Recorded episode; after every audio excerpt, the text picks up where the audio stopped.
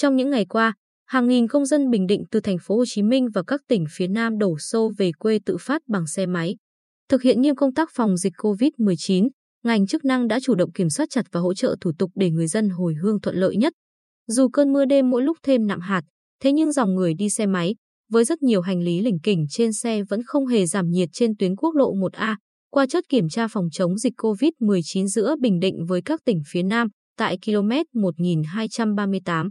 Và trong dòng người hối hả ấy, có không ít công dân là người Bình Định. Sau hơn một ngày di chuyển, đến 20 giờ ngày 6 tháng 10, vợ chồng anh Nguyễn Hồng Châu, xã Mỹ Cát, huyện Phú Mỹ, lập nghiệp tại tỉnh Bình Dương, cũng đã đặt chân tới quê nhà trong một cảm xúc khó tả. Anh Châu cho biết, vợ chồng anh vào Bình Dương buôn bán tự do tại chợ, nhưng từ khi đợt dịch thứ tư bùng phát thì việc kinh doanh phải tạm nghỉ. Sau 4 tháng khó khăn cầm cự, vợ chồng anh cũng như nhiều người khác quyết định đi xe máy về quê. Anh Châu chia sẻ, tuy chạy xe máy quãng đường xa rất mệt nhưng dọc hành trình chúng tôi nhận được rất nhiều sự giúp đỡ. Tại chốt kiểm soát này, khi thấy vợ chồng tôi có con nhỏ, lực lượng cũng đã trao suất ăn và nước uống miễn phí, tạo điều kiện khai báo y tế nhanh chóng, hướng dẫn chu đáo về địa phương phải đến ngay trạm y tế, nên chúng tôi rất ấm lòng. Nhóm 4 người của anh Võ Hoàng Trọng, thị xã An Nhơn, làm thợ xây tại thành phố Hồ Chí Minh cũng khăn gói vượt chặng đường dài gần 700 km để về nhà bằng xe gắn máy.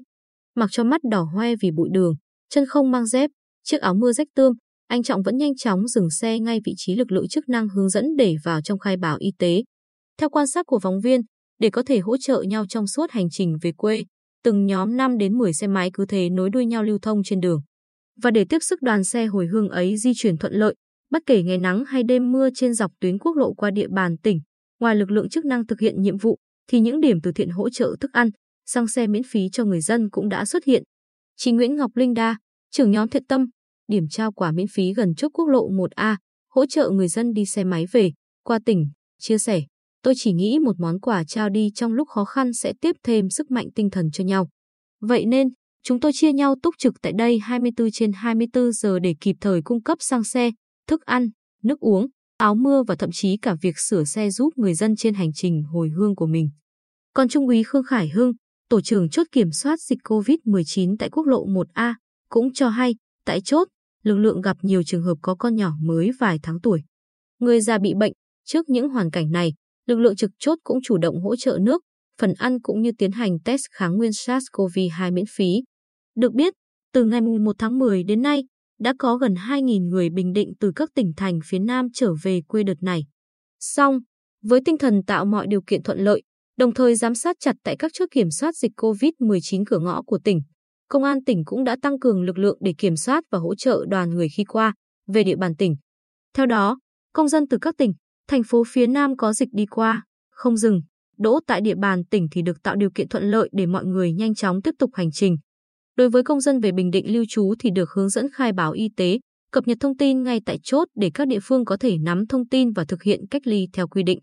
Trung úy Hưng cho biết thêm, sau khi công dân của tỉnh khai báo, chốt sẽ tiến hành phân loại rồi nhập lên hệ thống thông tin y tế liên thông. Cụ thể, chúng tôi sẽ phân loại theo mũi tiêm để Trung tâm Kiểm soát Bệnh tật tại địa phương nắm bắt từng trường hợp để có phương án chủ động. Riêng, công dân về địa bàn thành phố Quy Nhơn, chốt sẽ chụp luôn phần khai báo và chứng minh nhân dân, căn cước công dân đưa lên hệ thống để công an các phường xã nắm ngay khi công dân về địa bàn.